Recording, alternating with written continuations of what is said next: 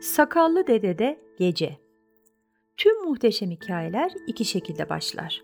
Ya bir insan bir yolculuğa çıkar ya da şehre bir yabancı gelir. Tolstoy Radyoda cızırtılı kanallardaki sese rağmen ısrarla düğmeyi çeviren turisti izliyordu Mehmet.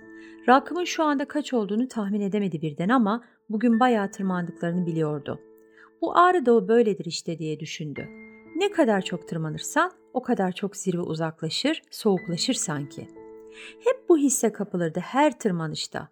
Kendinden yaşça küçük Hasan'la ve katırıyla macera isteyen turistlerin Ağrı Dağı'na tırmanırken eşyalarını taşımak iyi bir soğuğa ve uzun karanlık bir geceye denk gelmişti. Güneş battığı gibi çadırlarını kurmuşlar, yanlarında sobaları, demlikteki çayları, bazlamaları, lorları ile akşam yemeklerini yerken Mehmet'le Hasan büyük çadırın en kenarında analarının hazırladığı çıkındakileri atıştırdılar. Gece bütün derinliği ve soğuğu ile kendini gösterirken rüzgarın ıslığı karanlığı çoğaltıyordu sanki.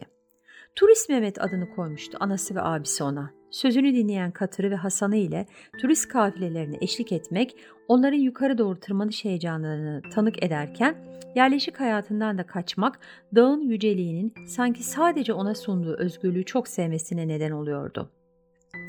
Bazen Ağrı Dağı'na gidip çıkıp akşamına dönüyorlar, bazen de bu turda olduğu gibi gece de tırmandıkları son noktada kalıyorlar, ertesi sabah tekrar yürüyüşlerine devam ediyorlardı. Yılın en uzun gecesine denk gelmeleri de bir tesadüf değil, aksine rehber tarafından planlanmış bir şeydi. Bazen içinden deli olmalı bunlar diye düşünürdü. Bu soğuk, bu karanlık, bu yorgunluk ve hiç bitmeyecekmiş gibi uzun gelen siyah gece. Yoksa onlar da Mehmet gibi bunca fedakarlığa, dağın onlara verdiği özgürlük hissini mi sevdiklerinden katlanıyorlardı? Mehmet düşünürken, saat 23. Beni sürekli izleyen, hiçbir şeye itiraz etmeyen Hasan'ın kara gözleri gecenin karanlığındaki beyazlık kadar delici geliyordu bana. Gündüzün beyazlığındansa geceninkini seyretmeyi daha rahatlatıcı buluyordum. Gündüz dağın gücünü arkasına almış beyazlık tüm kibiriyle, doğadaki bütün renkleri yuttuğunu haykırırcasına beni adeta gören köre çeviriyordu. Bu vahşilik gece boyunca kendini uykuya bırakıyor, ben de karın beyazlığını seyrederken daha dingin oluyordum. Oluyordum olmasına ama şu beynimin gevezelikleri hiç susmuyordu. Hasan'ı neden sevdiğimi düşünüyordum ara sıra. Sanırım sözümü dinleyen, bana hayran, dediklerimi itirazsız yapan tek insan olduğu için olabilir miydi acaba? Bu kadar mı ihtiyacım vardı bilinmeye? Belki de yarım kalmışlıklarımı tamamlıyordu Hasan.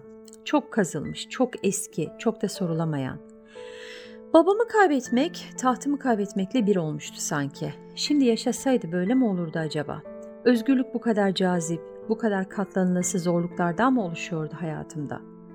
Anamın yavuklusuydum sanki. Beni yerlere göklere sığdıramaz, kimselere laf ettirmez, biricik Mehmet'iydim onun. Şimdi öyle mi ya? Babam inşaattan düşünce hayatımız değişmiş, bakımı vücudunda çok karşılık bulamamış, öbür aleme gitmek için de ruhu da bedeni de adeta acele etmişti. Daha onunla adam olamamıştım. Annem peşimi bırakmadığı için sanki oğlu da olamamıştım. Bu boşlukları abim kapatmayı çok iyi bildi. O onun oğlu, ben de anamın oğluydum sanki. Babam öldüğü gibi hayatım birden değişti.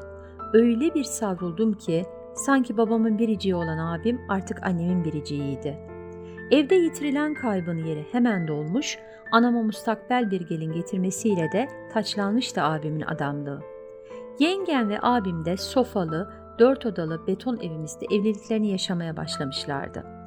Her şey abimin kararı ve iradesiyle, onun her dediğini başıyla onaylayan anamın huzuru ile şekilleniyordu hayatımızda.'' İşte bu özgürlük arayışıydı katırımı, Hasan'ımı ve dağımı bana bağlayan. Saat 2.30.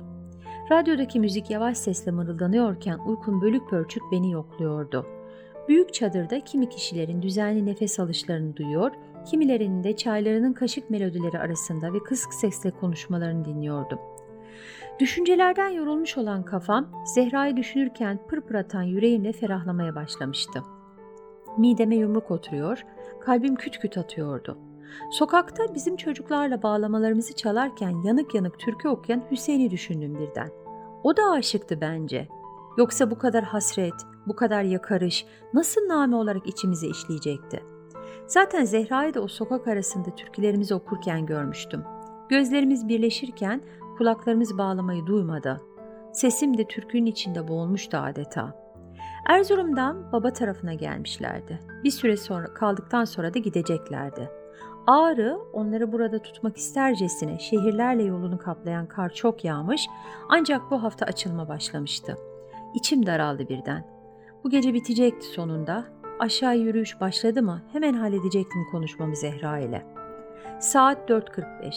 Allah'ım sabaha yaklaşmıştık çok şükür. Bu uzun gecedeki oturma beni gündüzdeki yürüyüşten daha çok yormuştu. Hesaplaşmalarım, hayal kırıklıklarım ve umutlarım sözleşmiş gibi birden zihnime doluyor, hangisini hangisinden ayıracağımı şaşırıyordum. Zehra ile uzun konuşmalarımız, uzun suskunluklarımız oldu. Huzur bulduğum o anlar bir ibadet yerim olmuştu adeta. İshak Paşa Camii'nde sessiz gökyüzünde yalvarmıştım semaya. Zehra'yı bana yaz kader diye. Anamı kaybettiğim gibi kaybetmek istemiyordum onu. Ömrümce bilmeliydi beni. Saat 5.15 Alacakaranlığı gecenin bitişinden çok sabahın geleceğinin kesinliği yüzünden severdim. Alacaktım Zehra'yı, nereye istersek gidecektik. Artık özgürlüğü hepimizin bildiği sakallı dedemiz Ağrı Dağı'nın yokuşlarında, sapalarında, zirvelerinde aramayacaktım. Özgürlüğüm zahmetsiz, en içerden, en derinden gelecekti. Katırların sırtındaki ağırlıklar gibi yüreğim anlatamadıklarımla ezilmeyecekti. Bir sabah olsa Zehra'ya yuva kuracağımızı söylesem şu yüreğimdeki ağırlık geçer mi acaba? Ya ben yetişemeden yola çıkarlarsa? Korkmam. Giderim arkalarından. Bulurum Zehra'yı sonunda. Saat 6.45. Güneş aydınlığını getirdi çadıra. Yorgunluk içime işlemişti. Birazdan geri dönmek için hazırlıklar başlar. Çok sabırsızım, sinirliyim. Hiç kimse aceleciliğimi anlamaz ki burada. Zehra gitmemeli. Onu yakalamalıyım. Sonunda aşağı doğru inişler başladığında artık güneş kendini hiç saklamıyordu. Sarp yerler, sivrilikler, küçük kayalardaki beyazlıklarla ışıklar dans ediyor, doğa coşkusunu saklamıyor, her canlı kendini göstermeye çalışıyordu. Doğa gibi coşkusunu saklayamayan bir daha vardı. Uzun gecenin galibi Aşık Mehmet. Yetişecek, anlatacak, kavuşacak, yaşam kuracak turist Mehmet.